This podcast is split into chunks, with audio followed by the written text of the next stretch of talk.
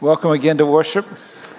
And uh, let me introduce myself if you're a guest. My name is Wayne. I'm one of the pastors here. And I'm looking forward to spending some time with you today looking at Scripture. We're going to read from the book of Zechariah today. It's a little bit hard to find, it's at the very end of the Old Testament. So if you'll grab a Bible from the pew rack in front of you, if you don't own a Bible, you'll find that there are some page numbers on the screen behind me. If you find Matthew, the first book of the New Testament, go back just literally a few pages and you come to Zechariah. We're also going to read out of Haggai, just one verse as well today, which is the book immediately before Zechariah. And I, I, I had a very interesting experience happen to me this past week that sets the stage for where we're going today. I um, Leslie and I and, and our kids all had Thanksgiving together up at our son's home. Uh, he and his wife recently bought a house in Michigan. They live in Ann Arbor, and they wanted us to see it, and so we all went up there for Thanksgiving. Had a wonderful time, and for the most part, I think everybody in well, all apart from me, I won't speak for my lovely wife. Everybody was young.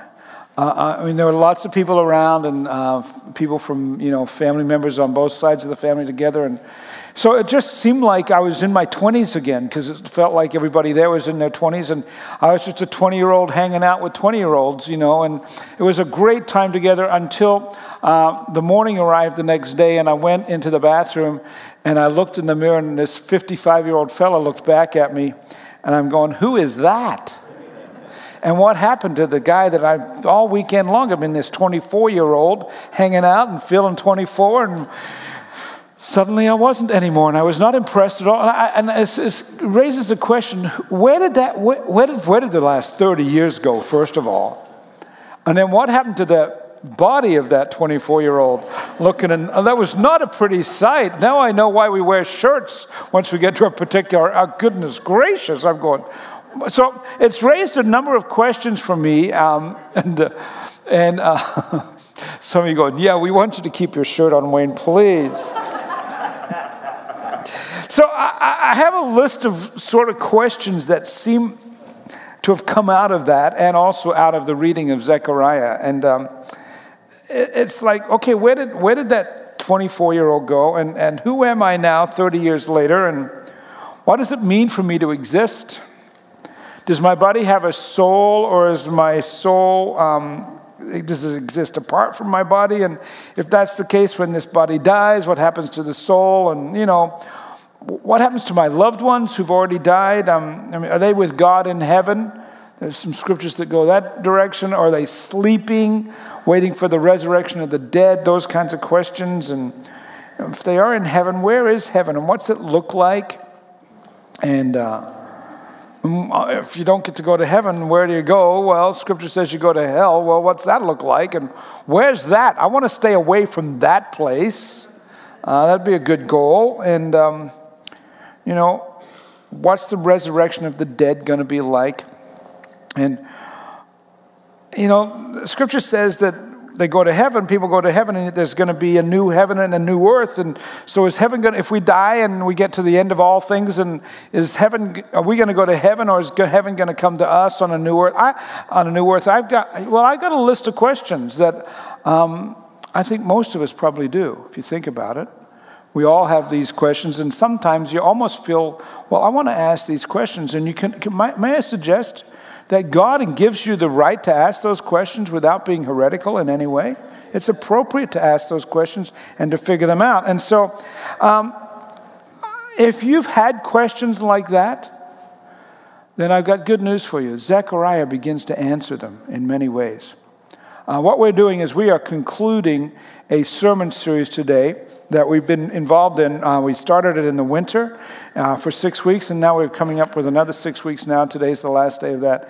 And we're looking at the book of Zechariah. We've been looking at all the minor prophets of Scripture. The minor prophets are the last 12 books of the Old Testament. And as I've said each and every week that we've been looking at these, uh, they are not minor because the messages don't mean anything. They're called minor because they are very brief in page numbers. Zechariah is one of the longer ones at 14 chapters, but some of them are just one or two chapters long, and so they're called minor prophets. And as we've done each and every week, because I'm hopefully, hopefully one of the goals was for you to get this in your head, I want to set the stage for where these prophets are all located, and particularly Zechariah today.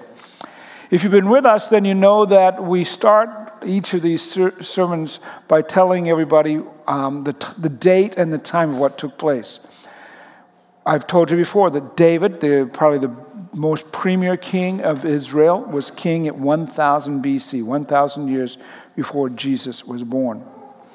And then, uh, in the ensuing generations that came after David, the nation split into two. Basically, the various sons and grandsons and great grandsons, they all wanted little kingdoms, in a nutshell. That's generally speaking. And so, over a period of time, the nation got split into two. And the group in the north eventually became known, they took the name Israel, and the group in the south, they took the name Judah.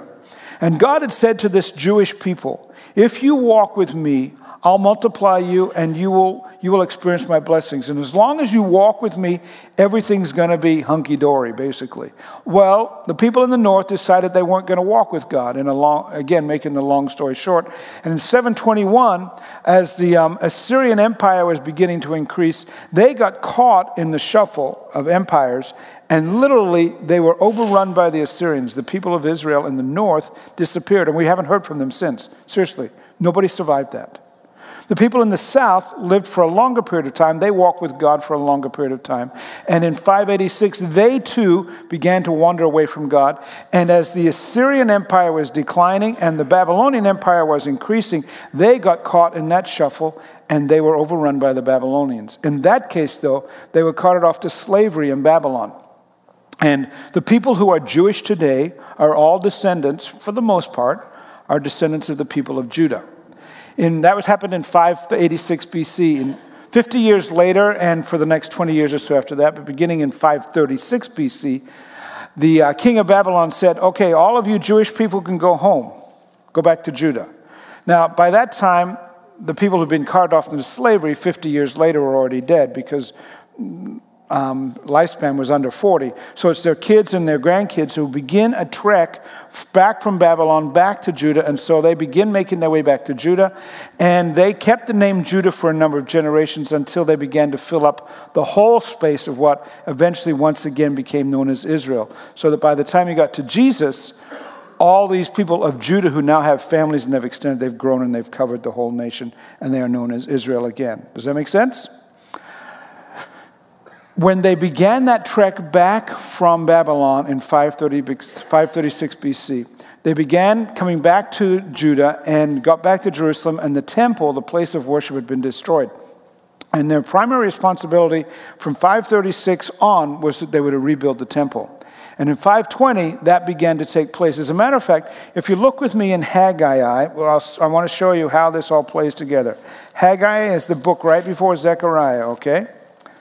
Take a look at the very first verse of Haggai and make note of when Haggai was writing, okay? We read this in the second year of King Darius. So, how long has Darius been on the throne at this point? Come on, you all are sharp. Two years, right? In the second year. Boy, y'all, hello? Okay, so how long has he been king? Two years, right? In the second year of King Darius, on the first day of the sixth month, the word of the Lord came to, to the prophet Haggai. Does that make sense? So, because we know when Darius became king, we know this is in 520 BC. And Haggai, Haggai was written so that the people, he was basically saying, as we looked at two weeks ago, we want you, uh, you the, God's calling you to rebuild the temple. Now, look with me the first verse of Zechariah then and see this, what time that is set. In the eighth month of the second year of Darius. Same time, only the, in Haggai was six months in, right? This is eight months in, so the difference is two months. You are catching on very fast. Now, we've left this, Zach, this passage of this looking at Zechariah to last in this series. One, two reasons. One, it's the most difficult to understand. So we thought that we'd let you catch up and figure it all out. And then, secondly, it has a lot to do about Christmas. So it seemed like it would be appropriate to do it after Thanksgiving as a step into this. And it, it's very difficult because it has all kinds of visions and allegorical language in it that you have to read between the lines and know what's going on. And the best thing to think of it is this way the first nine chapters of Zechariah deal with visions and looking at the world as it was in 520 BC. Haggai, the book we looked at initially right there, was written for right now, this very moment, 520. Zechariah is, built, is written for 520 and the next few years. And the first nine chapters speak to the rebuilding of the temple and what it means to be people of Judah, what it means to be people who walk after God. But then, beginning in, in, in chapter 9, um, halfway through chapter 9, this, there's a big shift. And it moves from not only about 520 and 519 BC, but it begins talking about what it's going to be like when the Messiah comes. And I'm going to see if I can give you some illustrations of that in both cases. Zechariah chapter 5. Turn there. And since this is in the first part of the book, this is talking directly to the situation at 520 BC. And again, it's very difficult to understand at first glance, so let me see if I can explain it to you. Haggai has these visions. He says, I looked, and there before me was a flying scroll. Now, I, I don't know what the, this is almost like a Walt Disney movie, you know, where you got this big scroll, uh, you know, this papyrus reed rolled on either end, and it's flying through the air. It's a vision. What do you see? I answered, I see a flying scroll 20 cubits long, 10 cubits wide. In other words, it's about 20 by, I mean, 30 feet by 15 feet. This huge flying carpet type looking thing through the air, okay? And this is how he sees this, I don't know, is it really come, it's a vision, all right? And then this is the explanation of the vision. He said to me, This is the curse. This is a curse. This is a curse that is going out over the whole land. For according to what it says on one side, every thief will be banished.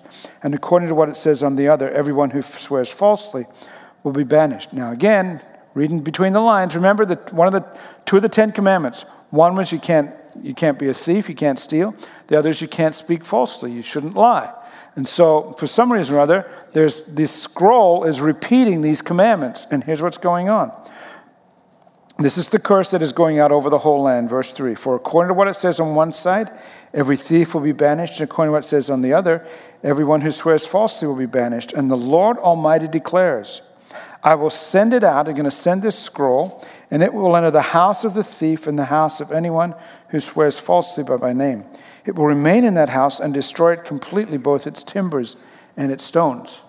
So, Zechariah is writing, seeing this vision, he's writing in 520 BC, and apparently there's a problem that the people of Judah are stealing and speaking falsely against each other.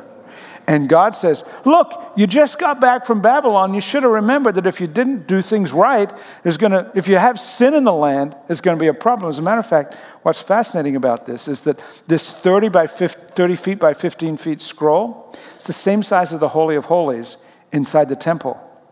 And the Holy of Holies was always the place where God's presence resided. And basically saying, I, even if you build the temple, which you're doing right now at 520 BC, you're rebuilding the temple, so my presence will come and be in there.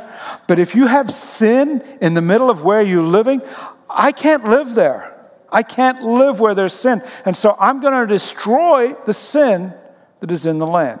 So, fascinating. You've got to read between the lines. Let me see if I can show you another example then of Zechariah chapter 9 this time, where the, where the focus of the, of the book has shifted from right then at 520 BC to now a different time. 5, chapter 9, verse 9. See if you recognize this. Rejoice greatly, daughter Zion. Shout, daughter Jerusalem. See, your king comes to you righteous and victorious lowly and riding on a donkey, on a colt, the foal of a donkey. I will take away the chariots from Ephraim. This, in other words, I'll get rid of the, uh, the war that's taking place in a place called Ephraim. And the war horses from Jerusalem and the battle bow will be broken. He, whoever's coming on this donkey, will proclaim peace to the nations. His rule will extend from sea to sea and from the river to the ends of the earth. Does this sound familiar? What's this from? Palm Sunday, right? So here's what I want you to see. I want, to, I want you to see if you can Zechariah is speaking to the people of 520, and they are acknowledging, and they all know there's sin in the land. And he's building credibility. And then at the same moment, a few chapters later, he's writing about something that has yet to happen. This is 520 BC. This is 500 years or so before Jesus arrives. Look with me in Matthew chapter 21 now and see how this played out. My point is, I'm trying to say, see, have you see how Zechariah is building, building credibility as to what he's got to say. Matthew chapter 21. As they approached Jerusalem and came to Bethphage on the Mount of Olives, Jesus sent two disciples, saying to them, Go to the village ahead of you, and at once you will find a donkey tied there with her colt by her. Untie them and bring them to me. If anyone says anything to you, say that the Lord needs them, and he will send them right away. This took place to fulfill what was spoken through the prophet. So, and now Jesus is going to recite Zechariah. Say to daughter Zion, See, your king comes to you, gentle and riding on a donkey and on a colt, the foal of a donkey. And so, we're tying Matthew, the story of Jesus, to Zechariah 500 years before. And what happens? The disciples went and did as Jesus had instructed them. They brought the donkey and the colt and placed their cloaks on them for Jesus to sit on. A very large crowd spread their cloaks on the road, while others cut branches from the trees and spread them on the road. The crowds that went ahead of him and those that followed shouted, Hosanna to the Son of David! Blessed is he who comes in the name of the Lord! Hosanna in the highest heaven. So think this through if you can. 520 BC, Zechariah is talking about we've got sin in the land. They all can recognize that, and that's going to destroy us. Oh, and by the way, sometime in the future, someone's going to come into Jerusalem riding on a donkey. We move forward 500 years, what happens? Somebody comes into Jerusalem riding on a donkey. So, he's, so for our sake, we can see credibility between what he wrote in 520 and what happened when Jesus came along. Well, if that's the case, look with me then in Zechariah chapter 14. I'm kind of building a case here. You got to you got to hang with me and string all these thoughts together, all right? Zechariah chapter 14 beginning at verse 1. A day of the Lord is coming. Jerusalem, when your a day of the Lord is coming, Jerusalem, when your possessions will be planted and divided up within your very walls. I will gather all the nations to Jerusalem to fight against it. The city will be captured, the houses ransacked, and the women raped. Half of the city will go into exile, but the rest of the people will not be taken from the city. Then the Lord will go out and fight against those nations as he fights on a day of battle on that day, and at this point, this is no longer allegorical language. This is what's going to happen, according to Zechariah. On that day, his feet will stand on the Mount of Olives east of Jerusalem, and the Mount of Olives will be split in two from east to west, forming a great valley with half the mountains moving north and half moving south. You will flee by my mountain valley, for it will extend to Azel. You will flee as you fled from the earthquake in the days of Uzziah, king of Judah. Then the Lord my God will come, catch this, and all the holy ones with him.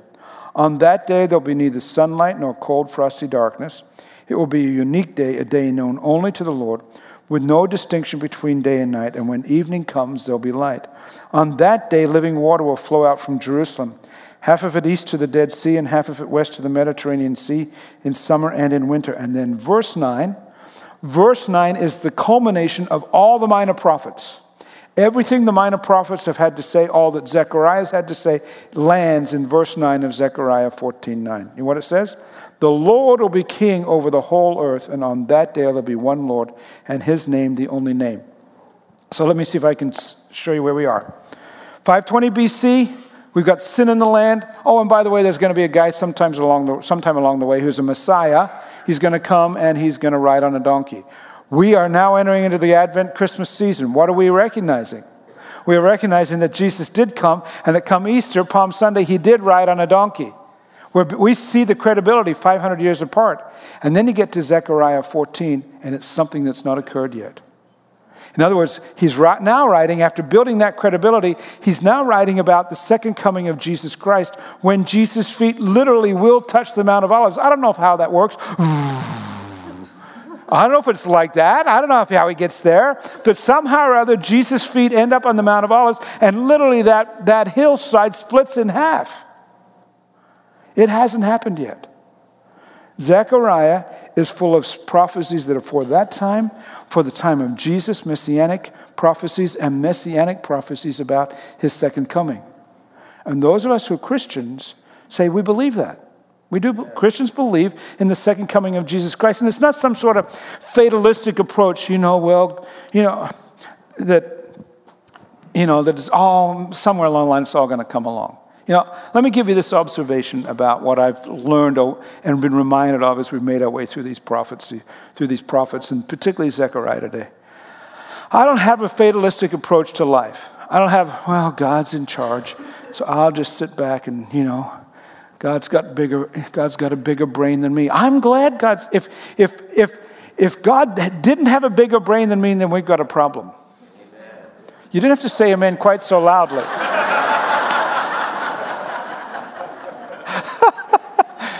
I'll let you all try. You can all say amen if you want. God's got a bigger brain than me. Uh, there you go. All right. it's not like, oh, God's got, it, God's got it all in charge.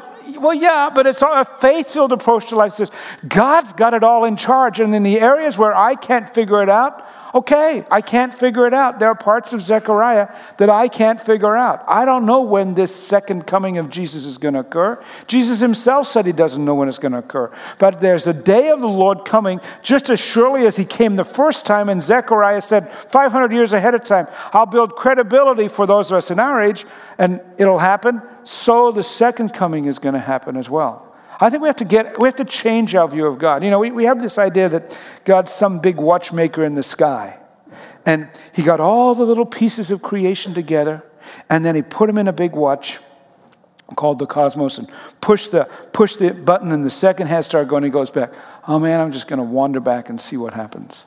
I'll just watch from the, from the sidelines. If that's the case, then I got a problem with that kind of God. I do. You know why? Because then God is culpable for genocide. God's culpable for what happened in Rwanda or what the Nazis did. Or God's culpable for the evil that visited upon our nation on 9 11 in a place called the Twin Towers and the Pentagon and a field in Pennsylvania. Because if God is just watching and saying, we'll see what they do, then I don't know if I like that kind of God. But you know what Christians say? Christians say that God is involved in history, that God's God did set the world in motion, yes, but He has a plan. He has a plan that each individual will walk with Him and know Him and live life to the fullest. And if the people of Israel would have only done that throughout all the minor prophets, their lives would have been so much better. The people in the north would not have been wiped out. The people in the south would not have gone to slavery, into slavery. They would never have had to rebuild the temple. Our world would be different today. But I'm convinced of this that God has his finger on the course of human history. And as we go from creation to a new creation, God creates the world and then oh, the humans come along and we mess it up. But he still has in mind in the long run there's going to be a new heaven and a new earth. Revelation says there's a new time coming when new heaven and earth will come and pain and tears and crying will be no more. There'll be a new order of things and the struggles that we have in life will be done with.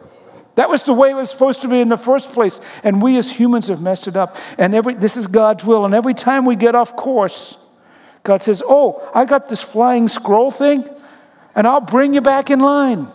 Now, we don't see the scroll perhaps, but that's the point. God is saying, if you get off course, I'm not, I'm going to bring you back. I'm not, it's not fatalism, bah, whatever happened, case sera, sera. No. God's directing the course of human history. Do you know what? He's directing the course of your life personally. There is a purpose to what we do. The Apostle Paul in 1 Corinthians put it this way He said, Therefore, my dear brothers and sisters, if you walk with Christ, this is for you. You're a brother and sister of Paul the Apostle. Therefore, my dear brother, my dear, my, my beloved, stand firm. Let nothing move you. Always give yourself fully to the work of the Lord. You want to know why you should give yourself fully to the ways of God and the things that God's got lined out for you? Because your labor in the Lord is not in vain. It's not a fatalistic whatever, whatever. No, there's a purpose to what God has in store for you. There's a purpose to what God has in store for this world. We are not, people of Christian faith, we don't belong to an Eastern religion. What do Eastern religions believe?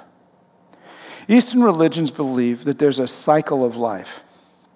And I get it, you know, the flowers die and then they compost in the ground and all that. So I get that, but there's not a cycle to human life in the way in which Eastern religions think of it. Eastern religions have that you, you're born and you live for a little while and you work hard and you strive and then you die and then depending on how you lived your life, you you spend some time in Never Never Land somewhere or other, I don't know, and then you're reincarnated. And you might be reincarnated at a lower system or a higher system, depending on how you lived your previous life. That's not the view of Christian living. Christian living is I am born, I am made in my mother's womb. I am knit together. The psalmist says, I'm put together and then I am born and then I, I, I live my life on a trajectory that's, that, in, that is fully engaged with what God wants me to do. And, and I have a place to go. I'm not just trying to get out of this cycle over. I've got an end goal in mind, namely to worship God forever and to proclaim his name. You know, sometimes I get concerned about even our own country. I think we've kind of bought into this Eastern view of just, well, we can, if we could only be more enlightened, it would be all better.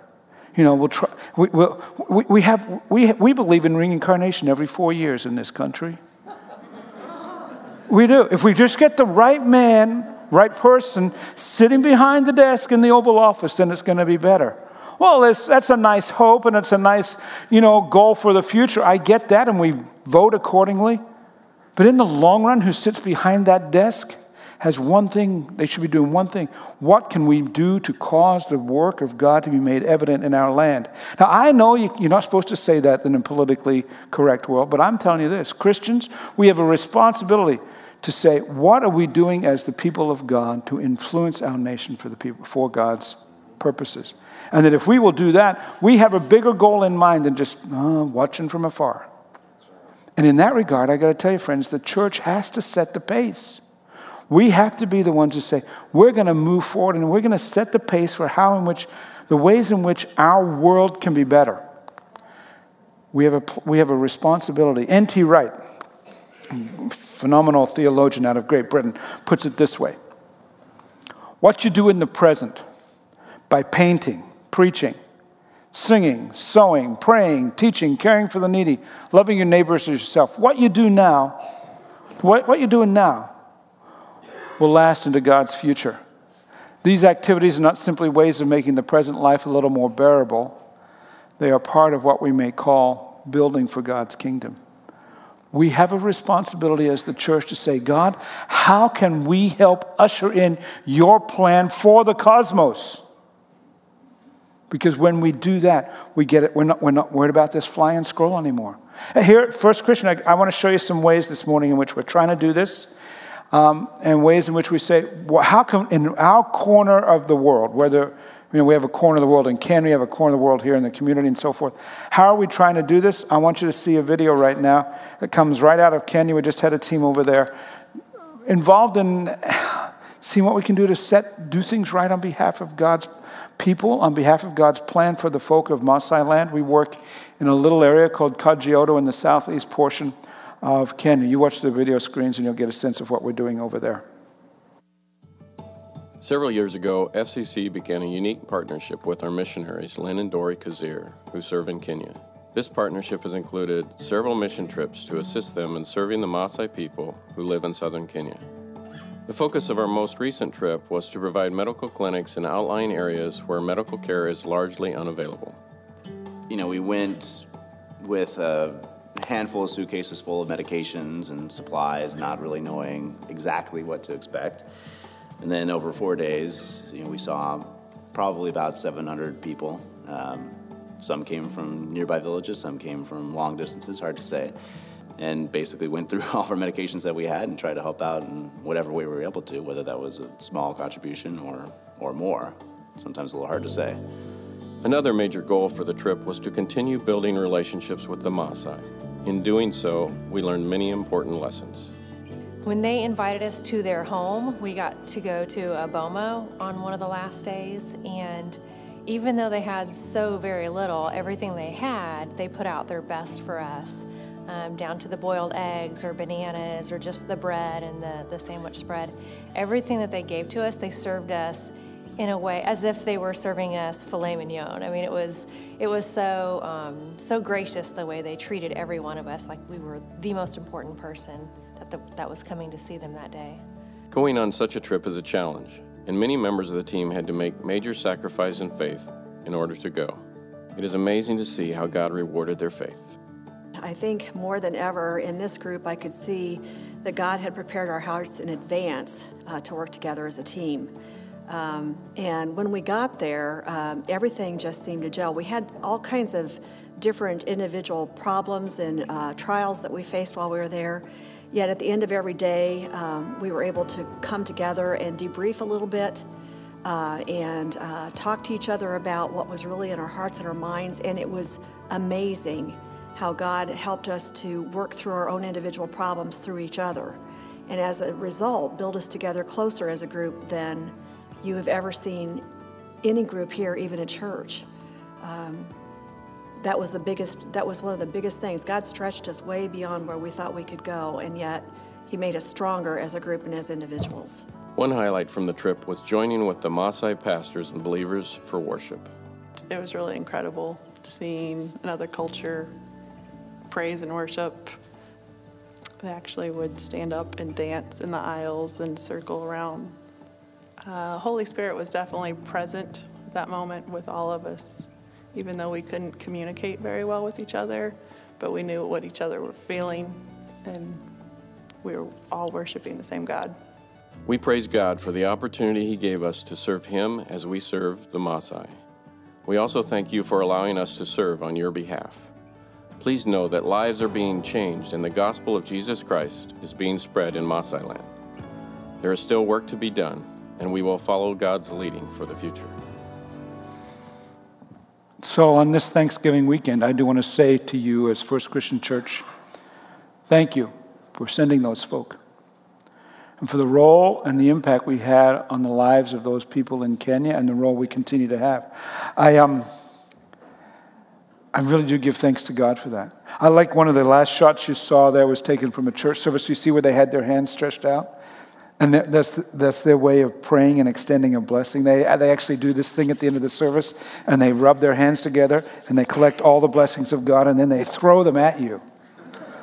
It's really a cool thing. And I, I like this image right here us reaching out and saying, okay, to the people in our small, Ken- in our small corner of the world in Kenya, we reach into your lives and we pray for you. We do the same thing at Parsons School.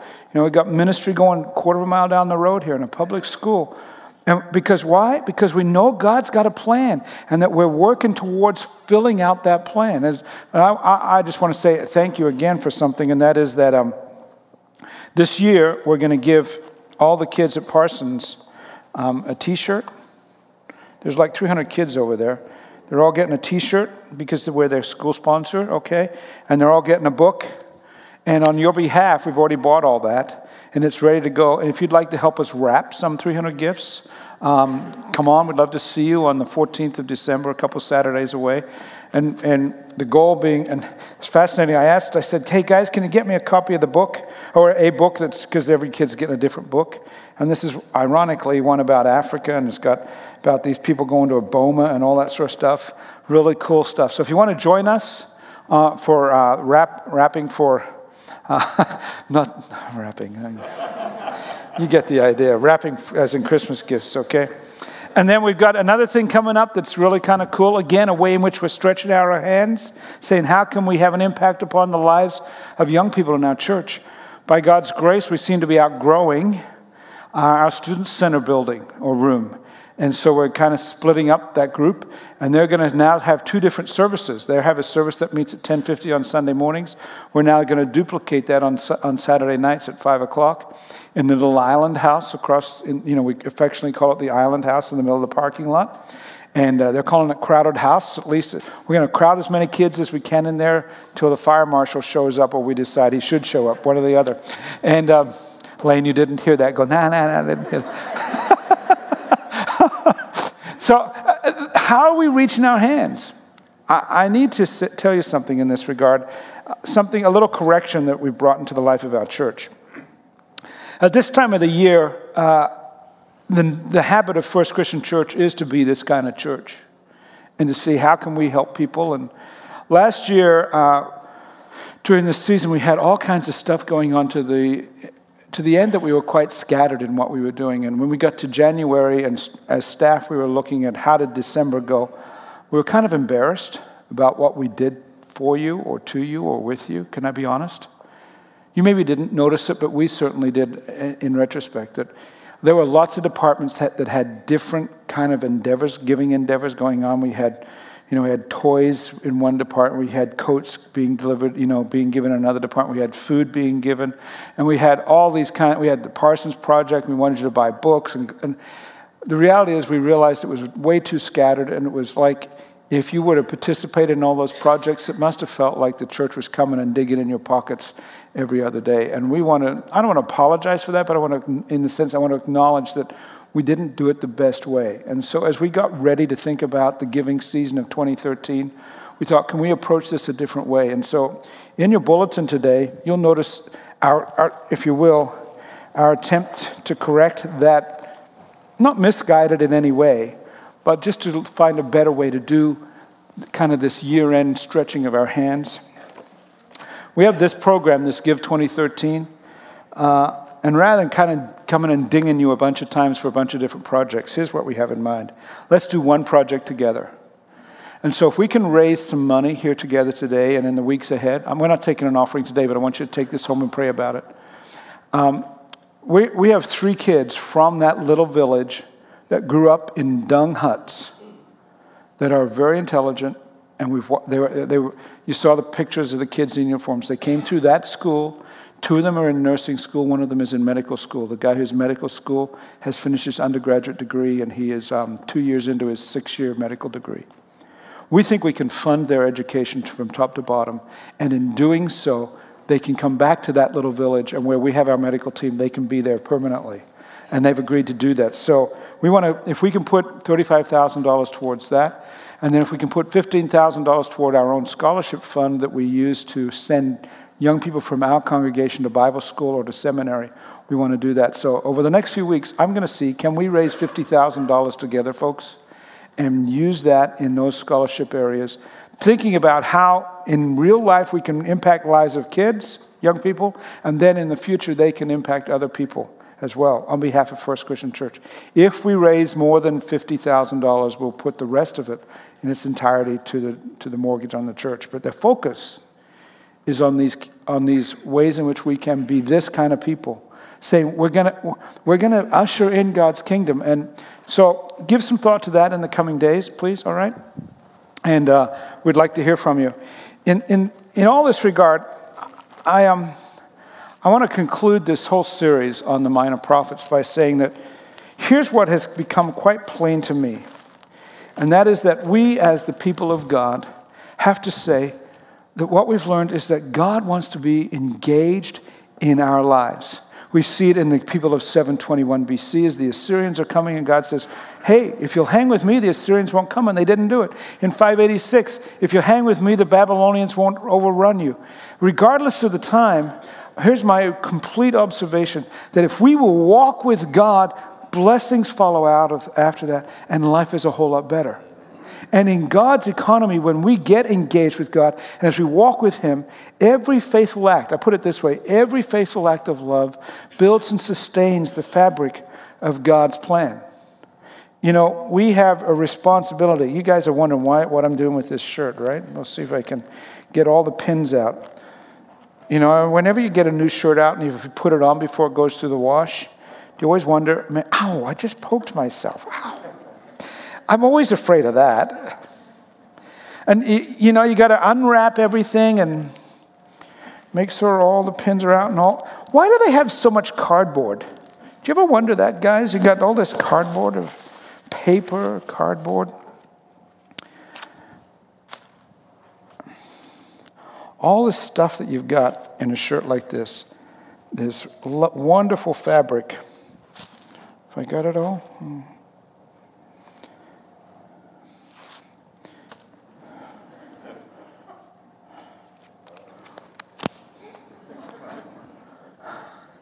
Here's the reality, guys. You get these shirts and you go, oh, I'd love to try it on and I'd love to wear it. And so you said, Why did you just rip a perfectly good shirt? That's the question, minor prophets. That's the question that God was asking his people. I gave you a perfectly good world and you keep tearing it up. Why are you doing that? Why are you tearing up this world? You know, and in, throughout the minor prophets, there's this, there's this understanding that's in Hebrew. This is the word, the word, two words, tikkun olam. It means that if you walk with me, you have the responsibility of mending a torn world. And friends, when we walk with God, this is the world we face a perfectly good world torn apart. And it's our responsibility to see what we can do to mend it. I know some of you are thinking, man, if I could get that shirt from him, there's a way I could sew that, and whoever I give it to is going to have to wear a sweater the rest of the time when they. Would But they could have that new shirt. The mending of the world started with the coming of Jesus Christ. Now it's our responsibility to do it. Let's step into that this Christmas season, see what we can do to mend the lives around us, and to be people who step into all that God has for this world. Would you pray with me, please? Lord, enable us to walk with you at all times. The people of ancient Israel didn't do that, and they ended up in trouble as a result. Forgive us of our sin. Lord, individually, forgive us of our sin. Collectively, as a people, forgive us, Lord. And we pray this in Christ's name. Amen.